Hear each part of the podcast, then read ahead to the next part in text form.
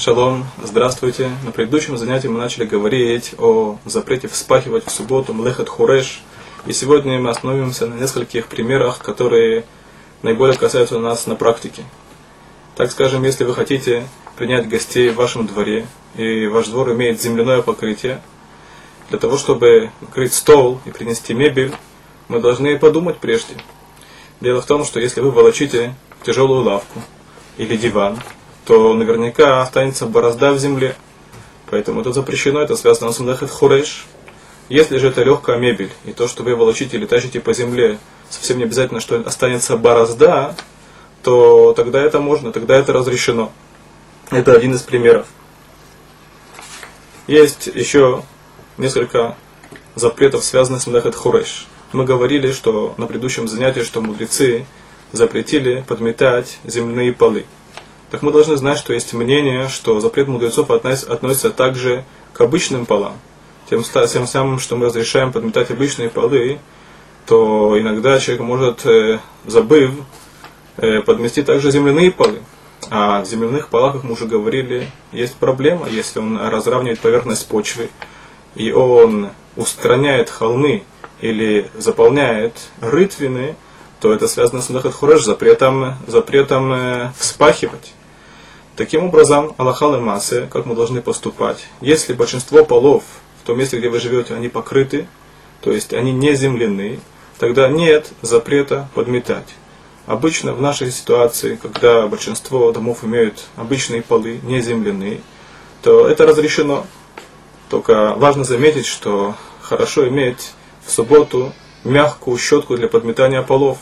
Если это обычный российский веник – или метелка, которая имеет соломенные прутья вместо, вместо мягкой щетки, то если вы подметаете моду, может привести к тому, что прутья ломаются. Нельзя ломать предметы в шаббат. Если же, например, вы живете в том месте, где большинство полов, они земляные, то даже если у вас не земляной пол, то вам нельзя подметать. Это может быть э, в палаточных городках или в, на военных базах, палаточных городах, как правило, большинство полов они земляные. Даже если у вас есть особая палатка с неземляным полом, то это может создать определенную проблему. Нельзя там подметать, так как большинство домов, скажем так, в том месте, где вы сейчас находитесь, они не имеют обычных полов, все полы земляные. Это важно отметить в Сукот, потому что в Сукот, если мы ставим суку на земле, может быть подобная проблема – в суке нельзя подметать пол, если пол в суке он э, земляной, я говорю о субботе, естественно, что в холе он моет, в будни можно подметать полы в суке. То же самое, если у вас есть мебель в суке, если это тяжелая мебель, то ее нельзя перетаскивать с места на место. Можно ее перенести, но волочить по земле проблематично, так как если это тяжелая мебель, она может оставить борозду в земле. То, что касается игры в песок. Так мы должны знать, что если песок, он находится в специальных ящиках для песка, которые предназначены для детских игр, то это не мукцы.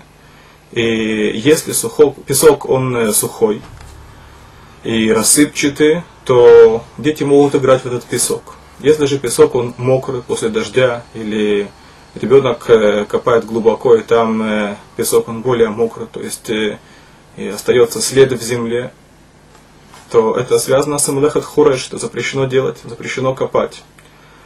Э, теперь, э, если это на берегу моря, то есть принципиальный запрет играть в песок, поскольку, поскольку песок он мукце, будем говорить, что есть вещи, которые запрещены э, к перемещению в субботу, они называются мукцы. Без Раташем об этом будем говорить на следующих занятиях. То есть песок – на море или в любых других местах, или высыпали кучу с песком для того, чтобы использовать для стройки, все это является мукцией, и в принципе нельзя его касаться.